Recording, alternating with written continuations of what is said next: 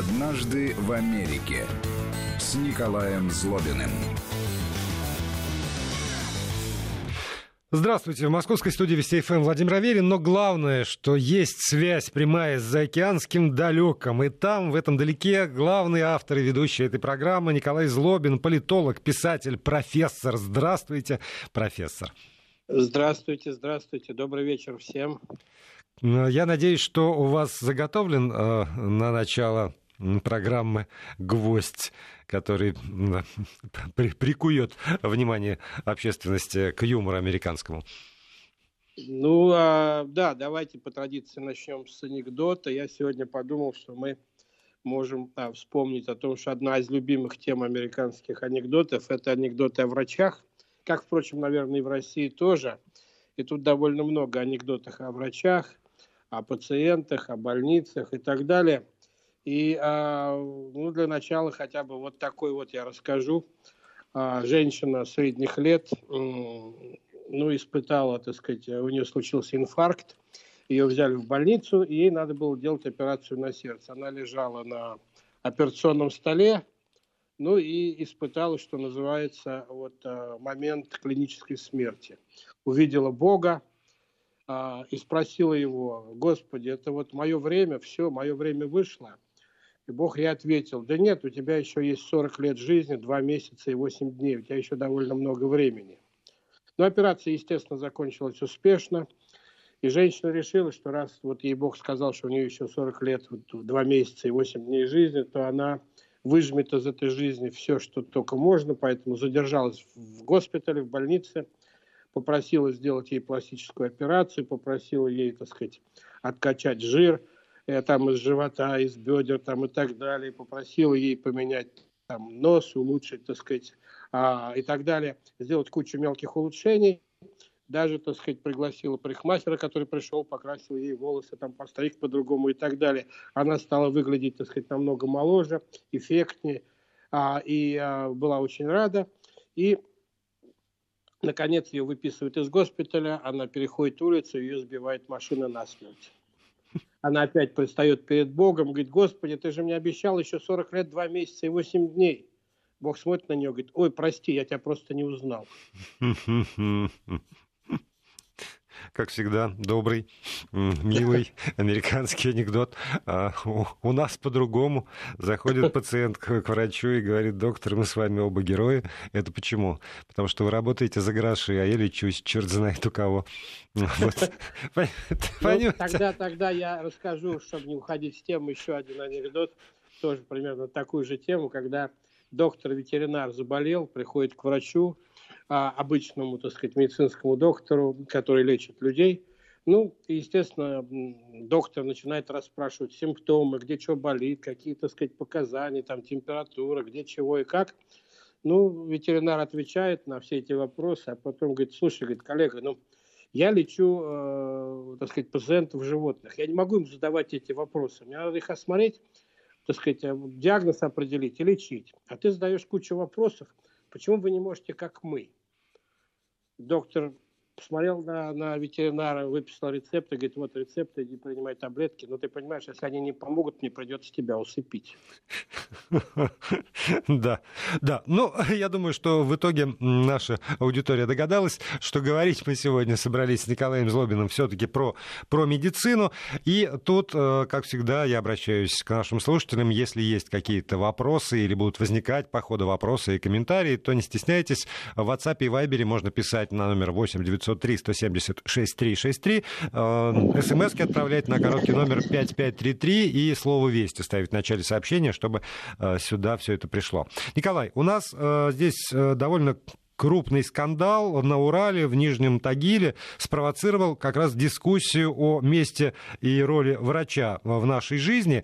И главная претензия э, как раз нижнетагильских хирургов э, в том, что их мало, они перегружены, э, слишком много работы и не хватает врачей, ну и, соответственно, очень невысокие заработные платы. На что жалуются, если жалуются врачи в Соединенных Штатах Америки? Ну, врачи жалуются, наверное, во всем мире а, на что-то. Но американские врачи э, жалуются в первую очередь на, на две вещи. Это на э, страховые компании, с которыми приходится иметь дело. Потому что врачу приходится иметь дело со страховой компанией. И очень часто э, материальное благосостояние, благополучие врача, его успех э, с пациентами, финансовый и так далее, зависит от того, какие отношения у него и у его пациентов с страховыми компаниями. Это отдельная тема, можем чуть позже об этом поговорить. Но а, в Америке медицина – это бизнес, это большой бизнес, это один из главных а, бизнесов, а, с которым сталкивается человек повсеместно. Вот, и страховые компании играют большую роль так сказать, в том, как этот бизнес а, работает, сколько что стоит, куда идут деньги. И врачам вот по моим, я не врач, так сказать, но у меня есть друзья-врачи, которые жалуются, что очень часто им приходится а, вступать в дискуссии с а, тем или иным офисом очередной страховой компании, пытаясь доказать, что процедуру, которую они а, назначили, или лекарство, которое они назначили тем или иным пациентам, на самом деле надо а, этим пациентам, и страховая компания обязана его оплатить, так сказать, а, и а, компенсировать расходы врача там и так далее. То есть это вообще довольно серьезное, как я понимаю, дело. И, а, в общем, это одна из главных а, жалоб американских врачей, которая на самом деле нерешаемая, потому что страховые компании, с другой стороны, жалуются на врачей там и так далее, и так далее.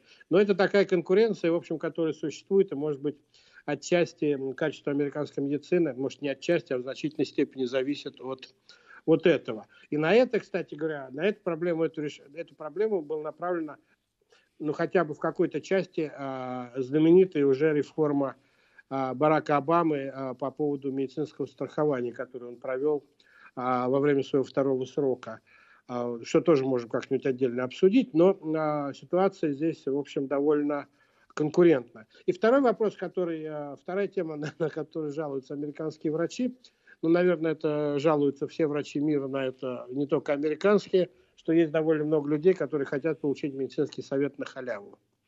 Как только они узнают, что э, твой собеседник врач, где-нибудь на вечеринке или где-нибудь случайно в поезде, в самолете, они сразу э, пытаются, так сказать, э, на халяву бесплатно получить какой-нибудь медицинский совет. Ну, это, это... это да, это всеобщее, конечно. Но да. это все-таки выходит за рамки места работы. А вот, в, в принципе, есть, есть ли, ну, там, может быть, вы знаете, есть ли дефицит врачей, например, в американской глубинке?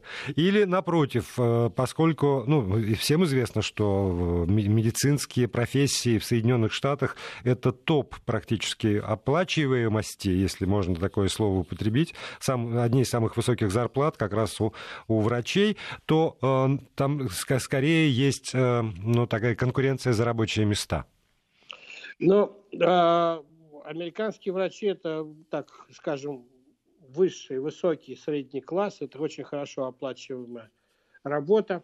Мы, когда, помните, говорили о домах, о покупке жилья, недвижимости, мы говорили о том, что если рядом с вами вы покупаете дом, где живут врачи, то вы заведомо покупаете дом в дорогом районе дорогом преуспевающем районе. Врачи, адвокаты – это люди, которые, в общем, определяют статус ваш как соседа. Если они ваши соседи, то а, достаточно где-нибудь в разговоре упомянуть, рядом со мной живет там два врача, а вы сразу, так сказать, люди понимают, что вы, в общем, непростая, непростого полета птицы, вы зарабатываете довольно, довольно неплохо. Вот, врачи действительно одна из самых а, высокооплачиваемых массовых специальностей, скажем так. Вот, а, и а, врачей на сегодняшний день в Соединенных Штатах достаточно. Их, а, вот по последней статистике, которая мне попадалась, их примерно миллион сто тысяч. То есть это достаточно много. Я вот э, живу, работаю в Вашингтоне. Я когда смотрел статистику, я поразился, что Вашингтон выпадает из абсолютно общего числа, общей статистики количества врачей на душу населения. Вот если для примера я вам приведу, что, например, на Аляске там 546 врачей на 100 тысяч населения, 546 там, а, а в штате Делавер, например, 553 врача на 100 тысяч населения, то в Вашингтоне, где я живу, на 100 тысяч населения 1838 врачей. Какой я больной знаю, штат. Да, я не знаю, честно говоря, почему так получилось. Вот, но а, вот там, где я живу и работаю, врачей явно, так сказать, много. Вот. И особой проблемы, так сказать, попасть к врачу, честно говоря, нету. И включая дело, врачей-специалистов, даже узких, да?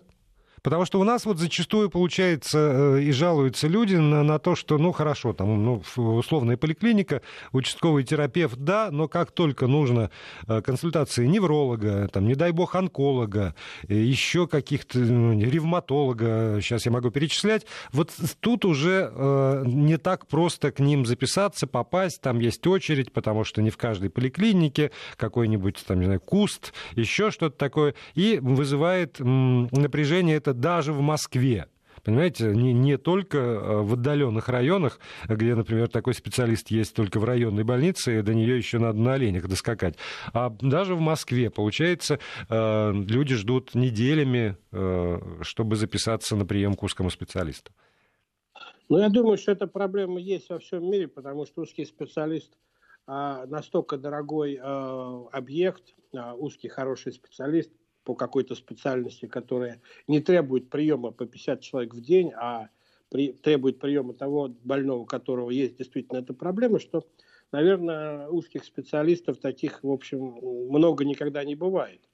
Но а, рынок здесь регулирует, в общем, эту проблему. Я не скажу, что идеально, но а, иногда есть проблемы, что да, надо, надо ждать, а, чтобы попасть к какому-то конкретному специалисту. И есть э, даже в Вашингтоне я раз сталкивался с тем, что есть нехватка каких-то конкретных специалистов, и э, иногда занимает несколько дней, чтобы попасть к ним э, на прием. Но тут надо иметь в виду, что в Америке, э, а то и дольше, это имею в виду, что у меня довольно хорошая страховка медицинская, у меня лично. Вот. А, и, надо иметь в виду, что здесь нет поликлиник в нашем вот, российском э, смысле этого слова. Это бизнес, доктора снимают кабинеты, оборудуют их и начинают получать лицензию на ведение медицинской деятельности и начинают там принимать. Если есть необходимость в, в том или ином докторе, а вот просто нет такого доктора в городе, потому что он решил в этот город не приезжать а, и не жить там, никто его не может это заставить делать, то вот такого доктора и не будет. Но, как правило, все-таки рынок регулирует, если есть запрос, то такой доктор рано или поздно рано или поздно появляется. А клиники? Если нужна госпитализация, ну, клиники какие-то вот э, там, э, многопрофильные, там, где могут вырезать э, аппендицит, например, или какое-нибудь действительно неврологическое отделение, что, что там еще бывает. Нет, конечно. Тоже, тоже конечно, не везде? Боль, больницы, безусловно, есть. И врачи, вот врачи, с которыми я знаком, с которыми я сталкиваюсь постоянно, они а, обычно работают в трех таких сферах. Они работают, у них есть свой собственный, так сказать, кабинет, или там они с кем-то в компании, в какой-то группе организовали медицинский сервис. А, при этом они работают в каком-то госпитале, в больнице, 2-3 госпиталя, с которыми они а, ассоциированы, и куда они направляют своих пациентов. Это тоже, кстати, часть проблемы, связанные с медицинским страхованием, куда доктор может, в какие госпитали может направлять своих пациентов. И третье, это, а, если они уже совсем такие крутые и известные, то они еще и преподают в университетах. И американские университеты, многие из них, где есть медицинские школы, обладают очень хорошими больницами, где, в общем, действительно врачи есть разнопрофильные, поскольку надо учить разных студентов на разные специальности. Вот. И профессор медицины, в общем, считается достаточно престижным, так сказать, очень престижным, я бы сказал так, а, званием. И а, когда ты говоришь, что представляя кого-то или представляя себя, или слышишь в разговоре, когда тебе говорят, что это доктор такой-то, то никому в Америке в голову не придет, а, что это доктор там медицинских, э, исторических наук или географических наук. Доктор значит медицинский доктор. Угу. А, давайте вот, да, вот уточним еще такую штуку. То есть получается, что американское государство э, вообще ни, никак не вмешивается, что ли, в, в организацию медицинской помощи. То есть государственных больниц, государственных клиник вообще нет, это все частное. И э, если там человек без страховки падает на улице, то ему не окажут э, экстренную помощь? За счет Нет, государства? Конечно, конечно, окажут помощь, так сказать, и вылечат, операцию сделают, но потом будут довольно долго требовать с него деньги. Рано или поздно это как-то урегулируется, там какие-то фонды вступятся или дадут большую рассрочку, но, конечно, на улице не оставят, таких случаев не бывает. Вот, но, то есть все бывает в этой жизни, но я про такие случаи за 30 лет жизни в Америке практически не слышал.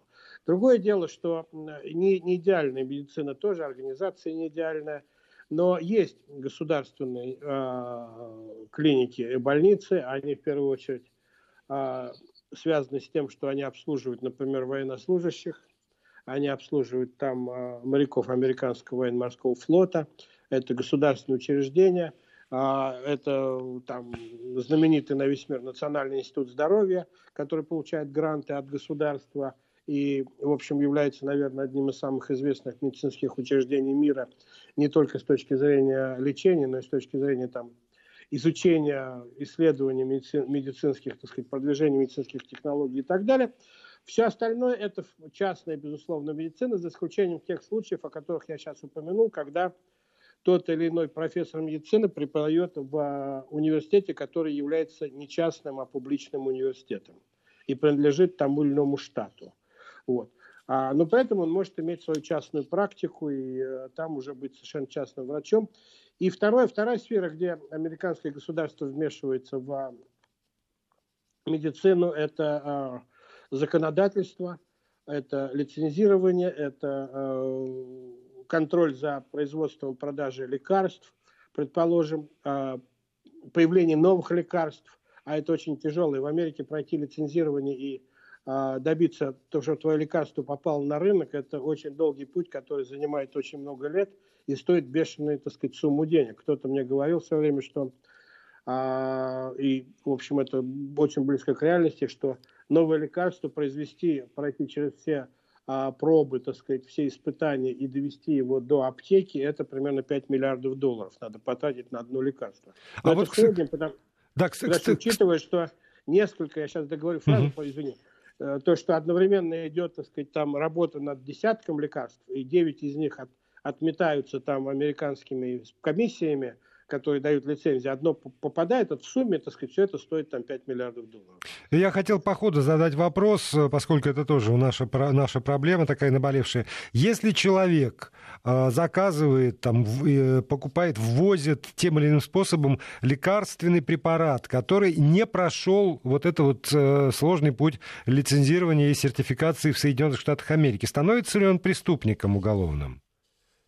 Я даже не очень понял вопрос, честно говоря. В Америке, в принципе, в аптеке вы не можете купить лекарство, которое не прошло лицензирование. Это понятно. У нас да, то же самое. Но, но вот Нет, по, это там, проблема, на самом деле. По, поясняю ситуацию. Поскольку есть там ряд заболеваний, и это, ну, там, может быть, редкие, но тем не менее такие люди есть. И, э, там, предположим, родители для своего ребенка заказывают лекарства, которые вот у нас э, на территории России не лицензированы. И было несколько случаев, э, когда людей при получении этих самых посылок просто брали, потому что э, это, это лекарство не лицензировано раз, потом там могут быть какие-то препараты, которые у нас считаются запрещенными, и тогда, в общем, люди под угрозой уголовного преследования оказывались, по крайней мере, до недавнего времени. В Америке, в принципе, есть вот, вот такая проблема, что э, лекарства, неразрешенные как бы американским государством на территории США, категорически нельзя использовать э,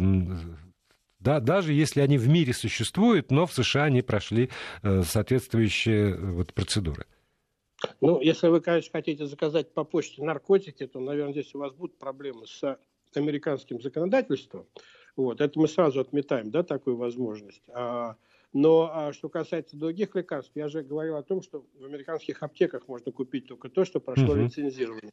Не в американских аптеках там пожалуйста, я уверен, что каждый прилетающий из Москвы гражданин везет свою маленькую аптечку, так сказать, который прилетает в Америку, везет свою маленькую аптечку, а где есть лекарства, которые он купил в Москве или где-то еще, потому что он их знает, они ему близки, не надо ходить к врачу, чтобы их выписывать. Тем больше американские аптеки очень сильно отличаются от российских аптек. С одной стороны, они там есть все, начиная там, я не знаю, в некоторых аптеках от пива до игрушек, там и, а, я не знаю, бытовых приборов и так далее, но количество лекарств, которые можно купить без рецепта, намного меньше в Америке, чем в России, намного просто меньше.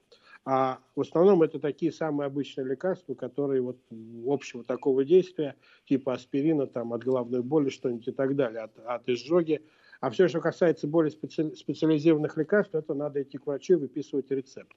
Это связано опять, с одной стороны, с тем, что э, американское государство пытается каким-то образом ограничить самолечение, а с другой стороны, это связано с тем, что э, регуля... это, эта сфера регулируется э, страховыми компаниями, которые тоже рассматривают свои списки лекарств, которые они компенсируют, стоимость которых они компенсируют больным. Поэтому рецепты нужны. Потому что если ты пойдешь в аптеку, купишь лекарство, и потом скажешь, я хочу, чтобы вы мне компенсировали эту стоимость, они скажут, ну мало ли, вы купили это лекарство, почему, мы не знаем, нужно оно вам, не нужно, так сказать, выписывал вам врач или не выписывал. А поэтому, когда вы идете и покуп... я вот хожу в аптеку, покупаю лекарства, которые мне нужны по рецепту врача, независимо от того, сколько они стоят, а я вижу, сколько они стоят в реальности, потому что там в, на этикетке стоит, а, который распечатывает для меня аптека, стоит цена. Я все время плачу 20 долларов. Любое лекарство для меня стоит 20 долларов.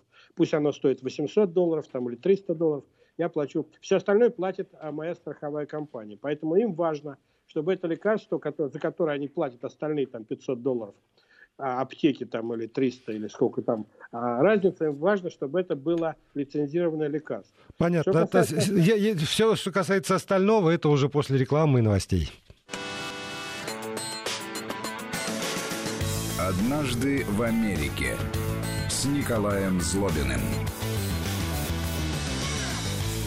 Продолжаем передачу. Николай Злобин, политолог, писатель, профессор на прямой связи со студией Вести ФМ из Вашингтона. Говорим мы сегодня о э, состоянии медицины и медицинского обслуживания в Соединенных Штатах Америки, о тех проблемах, с которыми сталкиваются врачи, пациенты. И остановились, Николай, на том, что за вас э, доплачивает за каждую упаковку лекарств э, некая страховая компания. Да, но это отдельная тема, как-то надо обсудить страховую медицину тоже, она в основном, так сказать, страховая в Соединенных Штатах. За каждый визит к врачу я плачу 20 долларов, и за каждое лекарство, выписанное мне по рецепту, я лично тоже плачу 20 долларов, независимо от того, что происходит во время визита, сколько к врачу, сколько бы мне не делали а, там тестов, я не знаю, рентгенов, там чего угодно, все равно мне это, даже, даже если, не дай бог, операция, это все равно мне будет стоить 20 долларов. А сколько вот, вы а... заплатили за страховку перед этим? За страховку, ну, страховка у ну, меня... Ну, честно, семей... если. Семейная, по-моему, чуть тысяча с чем-то долларов в месяц. Не помню сейчас. В месяц? В месяц, да.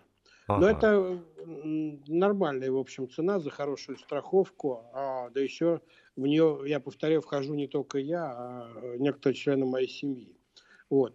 Американская страховка в значительной степени зависит от... Это опять отдельная тема, очень большая, но хотя бы упомяну две вещи. Она зависит от того, какие услуги вы хотите, чтобы входили в эту страховку. Там медицинские услуги, так сказать, медицинская страховка может быть сама по себе, а может быть дополнена там э, страховкой зубной, условно говоря, страховкой, э, связанной со, со зрением, страховкой, связанной с, с психиатрией, страховкой, связанной там с беременностью и так далее, и так далее. В общем, вы выбираете тот набор услуг, э, который, так сказать, вам вот, ну, адекватно, на ваш взгляд, кажется баланс между стоимостью страховки и тем, что вы получаете. И вторая, что зависит, конечно, от возраста больного, это а, от возраста пациента, от возраста клиента – чем старше клиент, тем э, страховка постепенно растет каждый год. Но а еще, поскольку, поскольку, поскольку заговорили уже об этом, есть ли нестраховые случаи, как то, например, э, ВИЧ-инфекция или там какие-то болезни, которые передаются вот тоже через кровь и половым путем, э, в этом случае страховка аннулируется или продолжает действовать? Ну, тут идут большие дебаты по поводу того, например, надо ли должно ли американское общество расплачиваться или страховые компании за добровольные аборты, например. Угу. А почему, так сказать, вот такая вещь ложится на страховые компании?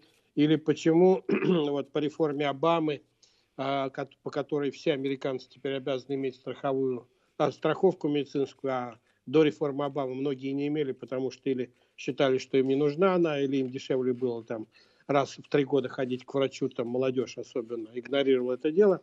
Вот, теперь все имеют эти страховки, в результате а, многие американцы выражают недовольство, что им приходится, так сказать, косвенно платить за страховки тех людей, которые а, сами по себе эти страховки покупать не хотели или у них нет денег покупать эти страховки. Есть случаи, когда страховые компании отказываются оплачивать ту или иную процедуру, и вам надо, так сказать, вступать, или доктору как раз надо вступать в диалог со страховой компанией, объясняя, зачем эта процедура была нужна и так далее. Что забирает, в общем, довольно много времени у докторов, насколько, насколько я понимаю. Ну и так далее. Такие случаи есть. И есть, конечно, когда мы говорили вот о государственной, о государственном вмешательстве медицины, есть, есть э, э, медицинские страховки для э, инвалидов, есть медицинские страховки для э, пенсионеров, разные системы, они, конечно, не такие а, богатые, эффектные, и э, у людей меньше шансов выбрать того или иного доктора. Я, например, могу пойти практически к любому доктору по своему выбору, а э, с моей страховкой, а, например, человек пенсионный, который получает государственную страховку, должен выбрать из книжечки тех докторов, специальные книжки, которые берут именно его страховку вот, для пожилых людей и так далее. То есть какие-то ограничения, безусловно, есть.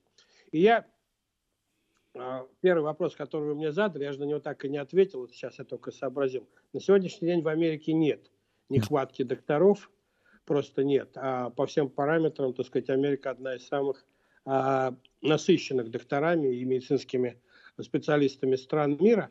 Но американцы считают, что примерно к 30 году, то есть через а, там, 10-12 лет, определенная нехватка докторов, примерно в 25 тысяч, 30 а, тысяч докторов в Америке может сложиться. Почему? И, а, потому что, в общем, американцы меньше сегодня, она становится менее престижной, эта специальность.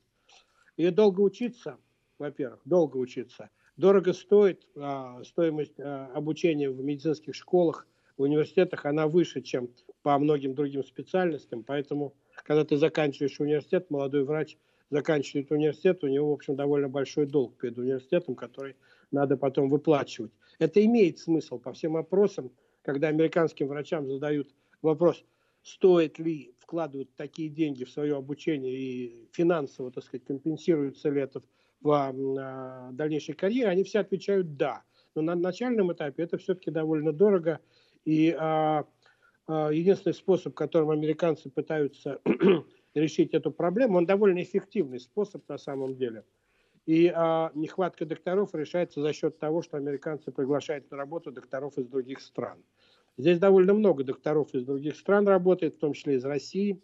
Им необходимо сдавать соответствующие экзамены. Это непростые экзамены, и языковые, и медицинские. А тут другие стандарты на все. И а, а, некоторые доктора российские, приезжая сюда, в общем, достаточно ну, скажем так, успешно работают а, средним и младшим медицинским персоналом. Это тоже достаточно высокооплачиваемые а, сотрудники. Там профессиональная медсестра в Америке требует, для того, чтобы быть профессиональной медсестрой, в Америке надо закончить университет медицинский, а, соответствующую специальность. То есть это такие высокооплачиваемые профессиональные а, сотрудники. Поэтому некоторые врачи из-за границы идут на такие специальности – а некоторые врачи, более амбициозные иностранцы, проходят через все круги ада, сдают экзамены, получают лицензии и начинают работать как нормальные американские врачи. Более того, у них есть еще большой плюс. У них есть некий международный опыт, у них есть второй, третий язык. Они могут брать пациентов с языками, так сказать, кроме английского, а тут есть люди, которые не говорят на английском, но являются пациентами. Вот. Я посмотрел статистику, например, каждый 20-й врач в Америке, а он происхождением из Индии например. А, ну, популярная в Индии, видимо, медицинская специальность. В Америке они, в общем, никакого, так сказать, пред, пред э, как это сказать? Преимущества. Пред, не при, нет, наоборот, я хотел сказать, никакой предвзятости по отношению к иностранным врачам здесь я ни разу не, не сталкивался.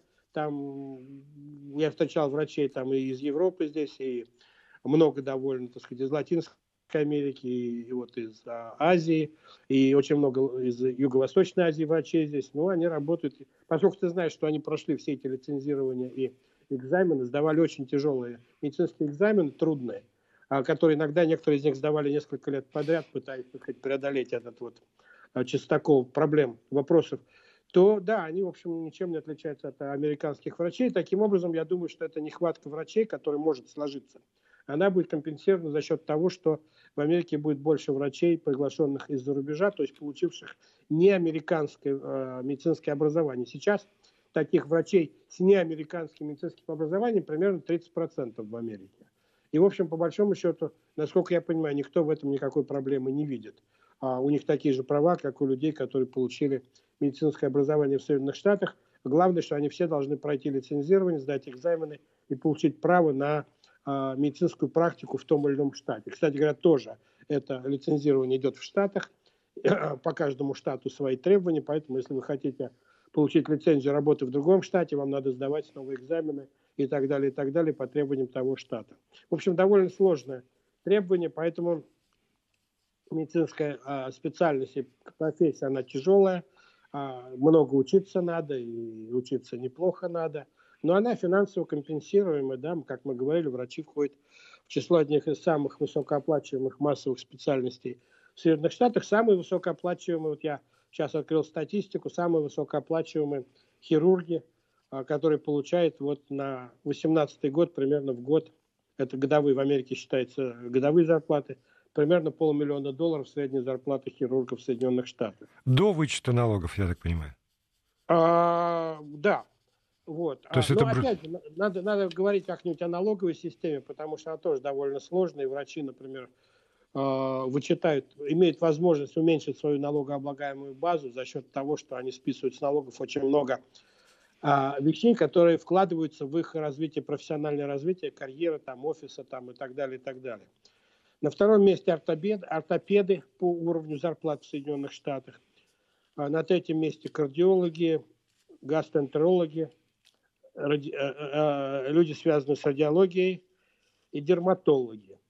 Это вот те врачи, по последней статистике 2018 года, которые получают зарплату от 400 до 500 тысяч долларов в год. В среднем, я повторяю. Но это повторяю. самые массовые, что называется, специальности и самые массовые проблемы, с которыми сталкиваются так или иначе все люди.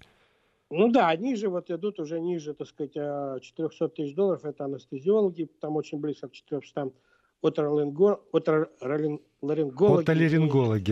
Да, урологи, онкологи, там офтальмологи и так далее. Это где-то вот 350-400 тысяч долларов в год а, получают эти врачи. Но поймите, врач в значительной степени сам определяет, сколько он может получать. Он может ограничивать, а может расширить а, прием пациентов, он может принимать, а может не принимать какие-то страховые компаний и пациентов из этих страховых да, компаний. Да, вот по, по, этому, по этому поводу тоже есть что сказать, но уже через маленькую-маленькую паузу. Вести ФМ. Продолжаем разговор. Это вспомнилось по, по поводу того, что врач может сам выбирать. Э, э, такой на, наш, что называется, анекдот. Обычный человек может выбирать либо очень напряженную работу, большую занятость, э, ну и тогда, конечно, проблемы с семейным общением, но и высокие заработки. Либо он может выбрать менее напряженную работу, меньше денег, но тогда у него больше времени для общения с семьей и развития личности. И только медицинский работник не может выбирать. У него и очень напряженная работа, и э, большая нагрузка, и мало времени для общения с семьей, и при этом маленькая зарплата. Ну, здесь зарплаты, видите, не маленькие, да. а нагрузка действительно большая, и ответственность большая, потому что страховая компания, когда врач вступает в а, контракт, там, заключает договор с какой-то страховой компанией, имеется в виду, что эта страховая компания – а для пациента. Но у врачей есть свои страховые компании, которые страхуют врачей от врачебных ошибок. От, вот, а, да, я как раз хотел от, про это спросить, насколько врач при вот том, что вы говорите, что он сам там открывает кабинет, насколько он индивидуален. Если, например, какие-то мощные там профсоюзы или ассоциации врачей, которые, ну, и определяют правила игры на этом рынке, и, наконец, могут вступиться за врача, если возникает какая-то проблема. Потому что это тоже одно из, одна из претензий, которые высказывают э, у нас здесь врачи, что они беззащитны перед э, произволом пациентов и, например, правоохранительных органов? Нет, ну, конечно, есть профсоюзы врачей, есть профсоюзы... Ну, я, я как-то рассказывал, что в университетах американских профсоюзы запрещены, этим обеспечивается, так сказать, академическая свобода, а нет, нет профсоюзов для профессоров. Если ты профессор медицины, ты не входишь в профсоюз. Но если ты, так сказать, захочешь войти в профсоюз как индивидуальный, скажем так, врач, у которого есть свой кабинет, и ты работаешь просто, так сказать, как, э, невзирая на то, что ты где-то, может быть, профессор, работаешь как врач, да, ты можешь вступить в профсоюз, ты можешь вступить в разные профессиональные медицинские организации. Их здесь огромное количество, э, и специализированные, и общие, и местные, и региональные, и федеральных, очень много. И ты только выбирай, куда ты хочешь вступить. И у типичного американского врача на стене висит там 150 дипломов, Э, показывающих, что он закончил и членом какой организации он является, и где он получал повышение квалификации, там, и какие призы там, и премии он получал, и так далее, и так далее. Все это, по идее, должно, видимо, производить впечатление на пациентов. Хотя, правда, ни разу не видел, чтобы пациенты этим интересовались. А ни разу не видел, чтобы кто-то ходил вдоль стены читал эти все дипломы американских врачей. Но, тем не менее, у американских врачей есть э, страховые компании, которые страхуют их врачей и э, занимаются юридические компании, которые занимаются защитой врачей от возможных судов, от э, компенсации там, за врачебные ошибки и так далее, и так далее. Пытаются договариваться с пациентами. То есть, на самом деле, я так понимаю, что для врача американского это расход, который надо нести, но это необходимый расход, то самое необходимое зло, которое надо терпеть, чтобы чувствовать себя защищенным. Я думаю, что американские врачи а, при этом то, что они жалуются на жизнь, там, на то, что вот надо со страховыми компаниями иметь дело там, с больными и так далее, на самом деле живут довольно неплохой жизнью и, э, в общем... Э, грех, грех жаловаться. Скажу так, да, грех жаловаться. И условия медицинские здесь, в общем, достаточно для врачей, достаточно льготные. И конкуренция среди них достаточно высокая, скажу так. Продать медицинскую практику, в принципе, можно довольно, довольно выгодно. Но иностранных врачей тоже, врачей из других стран тоже довольно много, они быстро вписываются в американский вот такой а, американское врачебное сообщество, и больному, в принципе, по большому счету все равно, когда ты идешь, ты не спрашиваешь, откуда врач, а, потому что ты подозреваешь, что система проверки и лицензирования врачей должна гарантировать, что, так сказать, это, в общем, качество должно быть американское. Я помню, когда я только приехал 30 лет назад из Советского Союза в Америку, стал здесь работать, а, и мои российские, советские что друзья приезжали. И э, помните советскую привычку, мы все ходили, смотрели, где сделана та или иная вещь. Там смотришь, там made in what, угу. где. Вот. Я когда приехал в Америку, тоже как-то первое время ходил, рассматривал, где вещи сделаны по советской привычке. Потом обратил внимание, что никто из американцев этого не делает. Им в голову это не приходит. Они исходят из того, что если это продается в американском магазине, значит, должно соответствовать определенным стандартам. А где это сделано, в общем, это не важно. Я помню в свое время очень а, был а, даже а удивлен, а, было смешно, когда мне моя бывшая жена подарила довольно шикарное пальто зимнее, вот, и очень модное такое, одно из самых крупных модных фирм мира, очень дорогое, хорошо сделано, очень красиво, я в нем несколько лет ходил, а потом, как случайно, через несколько лет, я вдруг обратил внимание на лейбл, увидел, что оно сшито в Белоруссии. А для того времени это, в общем, для меня был такой некий шок. А ну, никому в голову, не моей жене, она была американка, не мне уже в этом время в голову не пришло посмотреть, где сделано было это пальто. Нас скорее интересовала фирма, от которой оно было выпущено. И в этом смысле вот то же самое отношение к американским врачам. Если ты работаешь в Америке, если есть лицензия, ну какая разница, где ты получил образование. Это, конечно, интересно, это важно, а, но ты должен соответствовать тем стандартам, которые, в общем, здесь есть. И американцы, в общем, в значительной степени своим врачам по всем вопросам скорее доверяют, нежели не доверяют. А тогда вот вопрос по поводу э, СМИ, журналистского сообщества. Насколько часто у нас с вами там 4 минуты остается до конца эфира. Насколько часто э, вот тема врачебной ошибки, некомпетентности врачей становится поводом для каких-то ну, вот, публикаций или даже кампаний в СМИ? Потому что у нас периодически возникает, что там вот пластические хирурги кого-нибудь зарезали, а здесь вот, э, значит, э, там, не знаю, пинцет забыли, а тут еще что-нибудь, а здесь пациент э, просто избил врача, потому что подумал, что тот нехорошо отнесся к его жене. Ну, здесь эта проблема есть. Конечно, вы, сказать, тот или иной врач, вряд ли а, его ошибка там и так далее вызовет какой-то общественный интерес.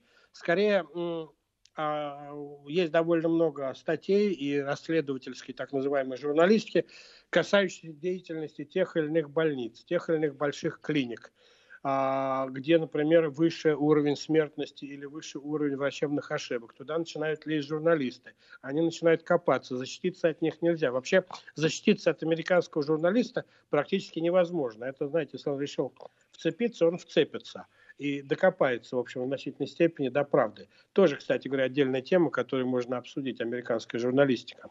Вот, но а, начинается борьба таких, знаете, больших пиаровских, а, начинается период больших пиаровских войн, когда госпиталь пытается, больница пытается себя защитить, а какая-нибудь газета или телевизионная программа на них наезжает, вот в этом смысле это речь идет о больших деньгах. Такие истории привлекают большое внимание, так сказать, американских СМИ, куда идут деньги, куда идут гранты, на какие исследования идут деньги, в том числе деньги налогоплательщиков, то, в принципе, эта тема все время все время в СМИ присутствует. А что касается конкретных врачей, которые могут или не могут делать ошибки, то тут, а, в общем, американцы действуют чисто по-американски. Если врач сделал ошибку, к нему больше никто не пойдет лечиться а как только это становится известно, все голосуют ногами, голосуют кошельком.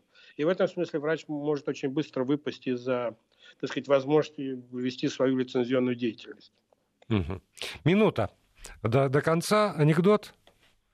Ну, тогда анекдот еще один медицинский анекдот. Приходит женщина к врачу и говорит, доктор, у меня вот все болит.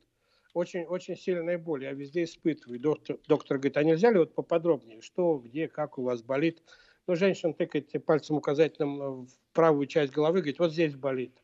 Потом тыкает в левую часть, говорит, вот здесь очень болит. Потом тыкает в локоть левой руки, говорит, вот локоть левой руки очень болит. Потом тыкает в колено, говорит, вот здесь очень болит. Потом тыкает в живот, говорит, здесь вообще болит очень сильно. Но доктор осмотрел ее и говорит, женщина, у вас сломан указательный палец. Ну, это да. Боюсь, что это интернациональный анекдот, нечто подобное я слышал. Ну, наверное, да. да, слышал и здесь. Ну что ж, ну, тем, тем более, видите, вот э, говорили, говорили все про разные системы организации медицины, а в финале пришли к тому, что э, и американцы на нас похожи, совсем не инопланетяне. Спасибо большое. Николай Злобин, политолог, писатель, профессор, э, провел программу «Однажды в Америке». Следующее в четверг в это же самое время до новых встреч. Однажды в Америке с Николаем Злобиным.